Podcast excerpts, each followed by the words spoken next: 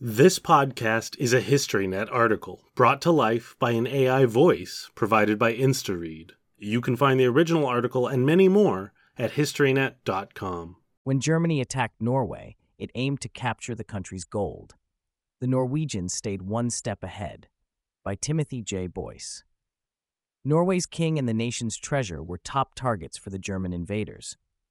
At 4:16 a.m. on the frigid morning of April 9, 1940, the German heavy cruiser Blücher steamed within view of the Norwegian fortress of Oscarsborg. The Blücher and its accompanying ships formed Gruppe 5 of Operation Weserübung, Germany's unprovoked invasion of Norway. Gruppe 5 was one of six naval task forces making synchronized dawn attacks on all of Norway's key coastal assets, stretching from Kristiansand in the south to Narvik, more than 1,000 miles to the north. Situated on a small island in the middle of Oslofjord, Oscarsborg provided the last line of defense for Oslo, Norway's vulnerable capital and its largest city.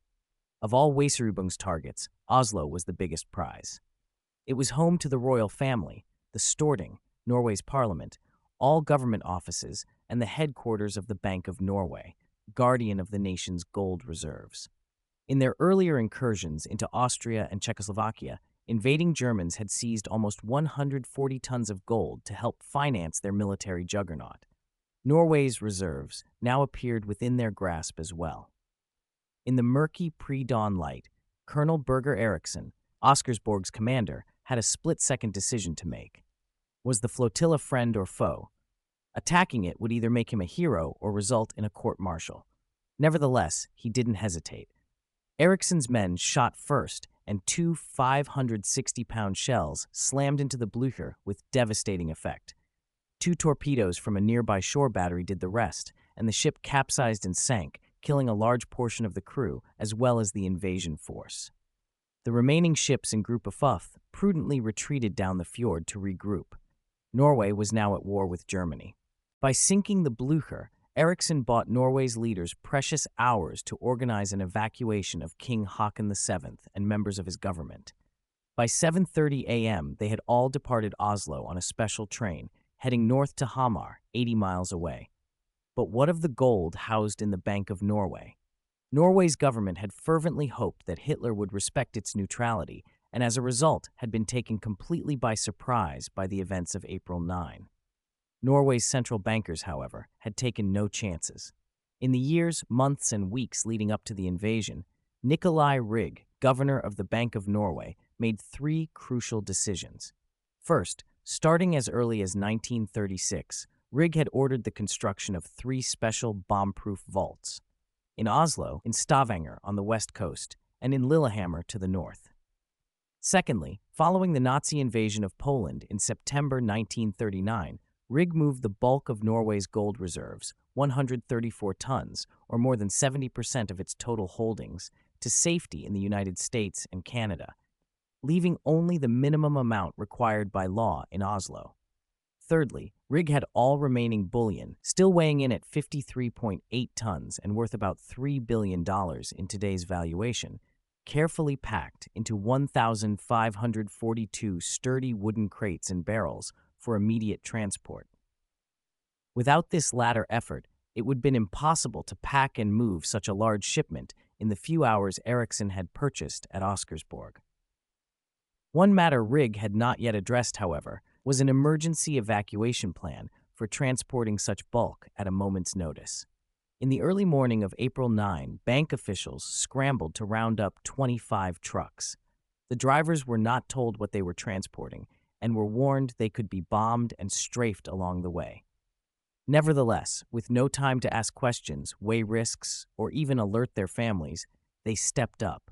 It was the first of what would be many such selfless acts in the attempt to save Norway's gold.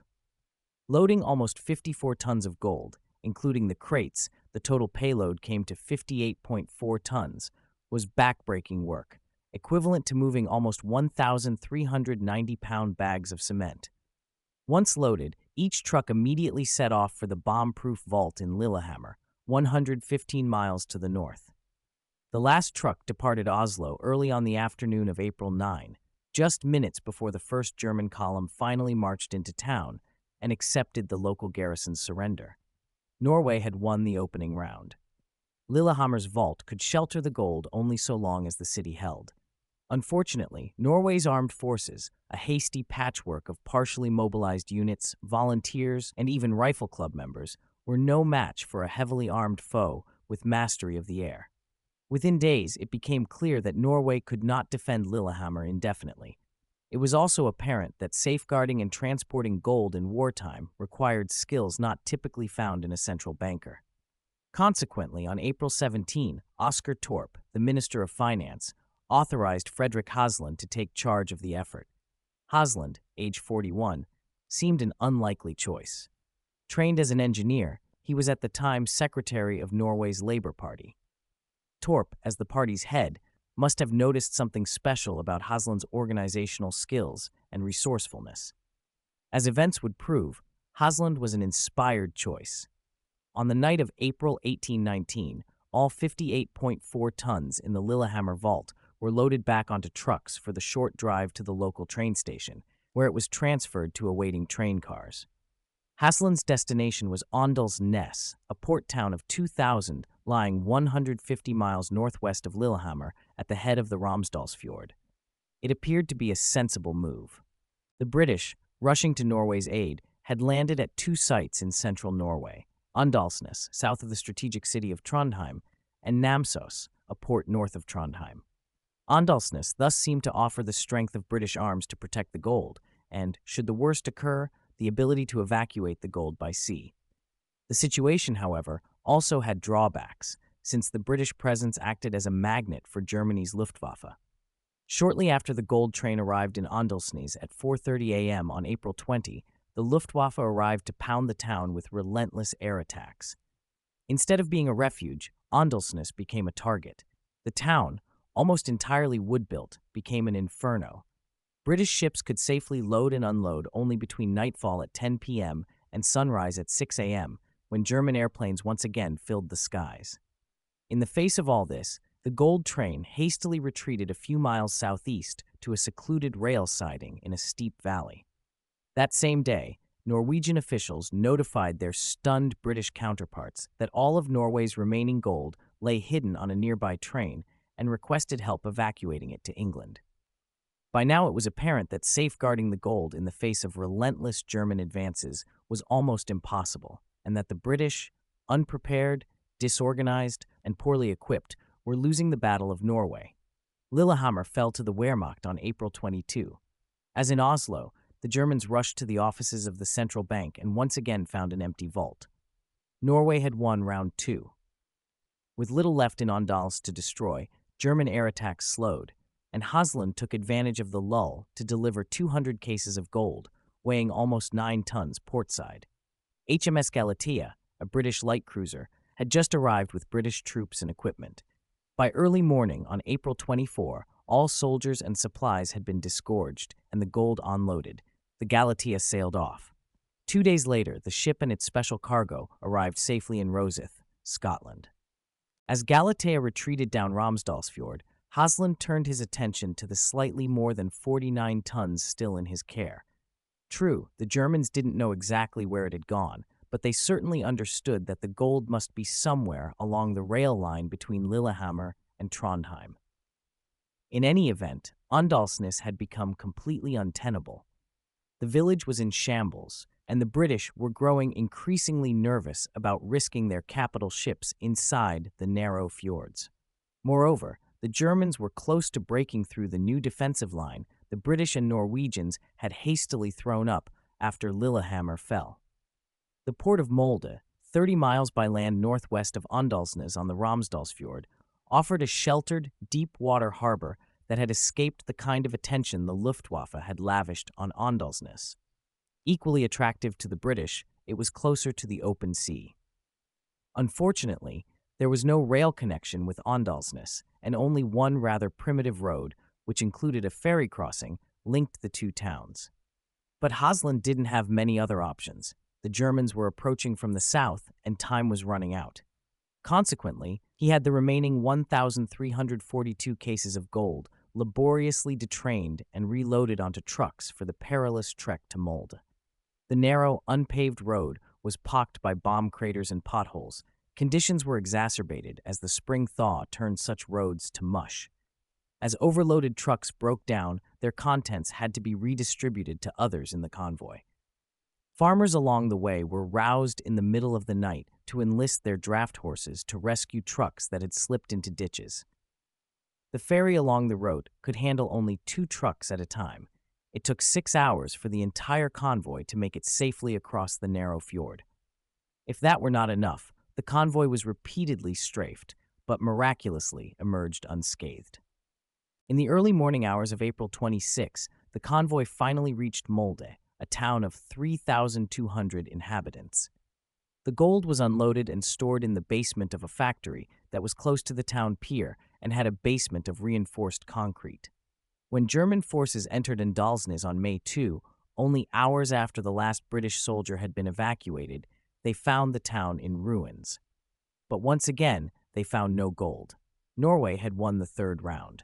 If Haslund hoped that Molde would offer a respite from the chaos of Åndalsnes, those hopes were quickly dashed. The Luftwaffe started its assault shortly after the last case of gold had been unloaded into the factory basement.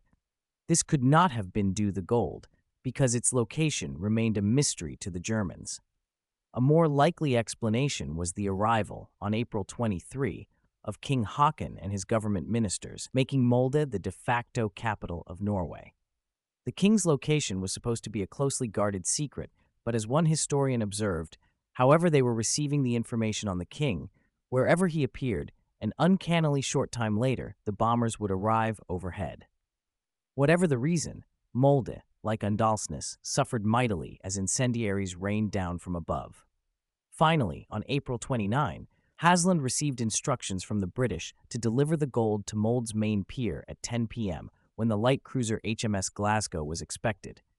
Glasgow's primary, top secret mission was to evacuate the king, his son, the crown prince, and other government officials to England or any other place of safety they chose. Haakon, still unwilling to abandon his country, chose to go to Tromsø, Norway's northernmost city, located almost 850 miles north of Molde and still safely under Allied control. The Glasgow reached Molde at 11 p.m. Its captain was determined to depart no later than 1 a.m. to ensure his ship was clear of the fjord and at sea before dawn.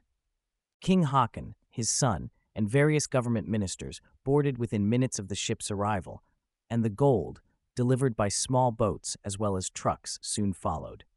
At 1 a.m., a German Heinkel He 111 bomber passed overhead, so low that it seemed certain to hit our masts, in the words of one sailor.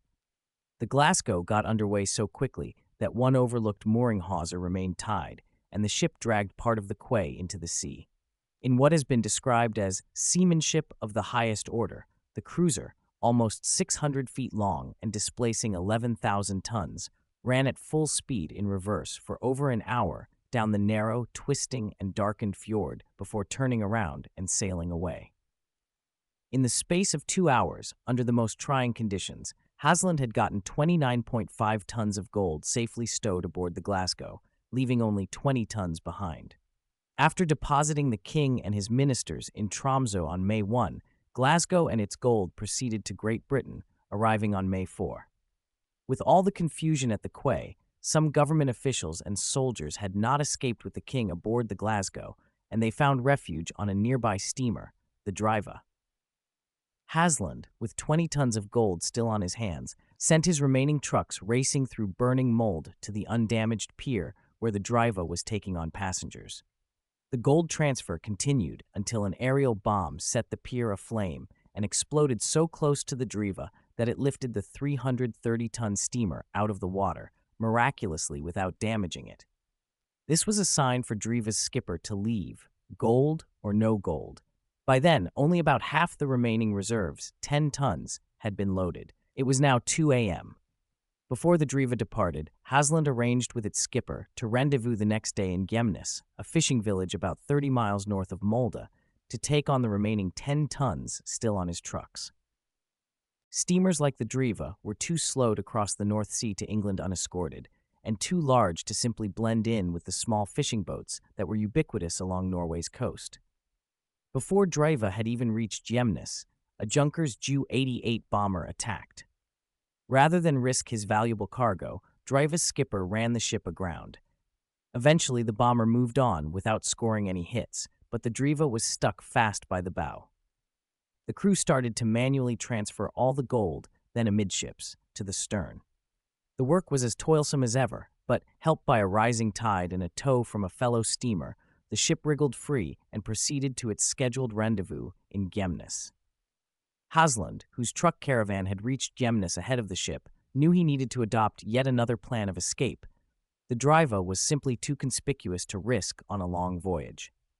Haslund's thoughts turned to puffers, stubby and broad beamed fishing boats that got their nickname from the characteristic puff of smoke and accompanying sound from their single stroke engines. As one historian noted, the German pilots never seemed to realize the full value of the puffers to the Norwegians and the Allies. Too small to be bombed under most circumstances, some puffers were machine gunned if suspicion had been aroused. Unless the crew was hit directly, however, this had limited effect on the sturdy ships. Haslund requisitioned four puffers in Gjemnes to take on the remaining gold from the Driva and the truck caravan. He set aside a fifth puffer for the use of escaping officials and soldiers. By 2 a.m. on May 1, the flotilla got underway, ostensibly headed as far north as Namsos, where the British were still believed to be engaged. On the way, Haslund's puffer group learned that the British had already evacuated Namsos. The prospect of now transporting 20 tons of gold many hundreds of miles north in defenseless boats through German patrolled skies and German patrolled seas seemed hopeless. In any case, the puffer's skippers had not agreed to go farther than Namsos. They had risked their boats, their livelihoods, and their very lives for their country. But there were limits. Once again, Haslund had to adopt a new expedient. He concluded that any flotilla larger than two boats, even puffers, might attract undue attention. So at the tiny island of Intien, lying at the mouth of the Trondheimsfjord, he had the gold reloaded, yet again, this time onto two larger, newly requisitioned fishing boats, each carrying approximately 10 tons.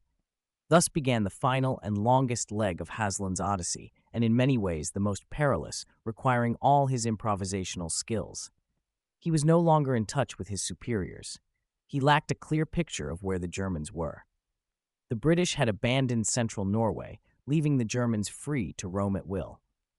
In the chaotic, panicked atmosphere then prevailing in Norway, paranoia regarding any strangers ran high. Haslund's mysterious party, on the other hand, couldn't say where they were going, where they had come from, or what they were carrying. All this fed suspicions that they were spies, or worse, suspicions that hindered Haslund's efforts to obtain needed information, supplies, and food along the way. For his part, Haslund didn't know whom he could trust, given the suspected presence of Quislings, Norwegian traitors sympathetic to the Nazis. One false move could easily betray the entire mission.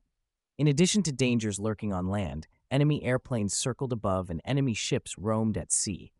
With each passing day and each passing mile northward, the hours of daylight increased, and the crucial protection provided by darkness lessened. In fact, Tromsø, Haslund's ultimate destination, has no true night after March 27 and before September 17 each year.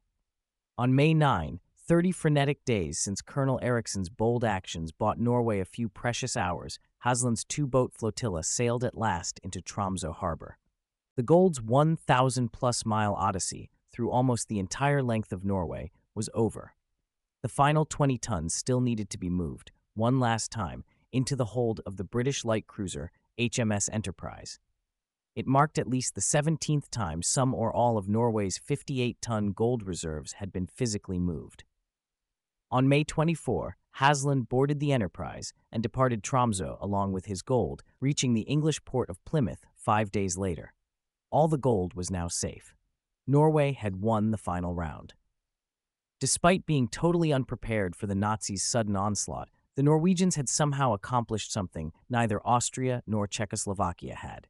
Nor would many of the countries subsequently invaded by Germany succeed in safeguarding their gold reserves a list that included the Netherlands, Belgium, Luxembourg, Greece, Yugoslavia, Hungary, and Italy.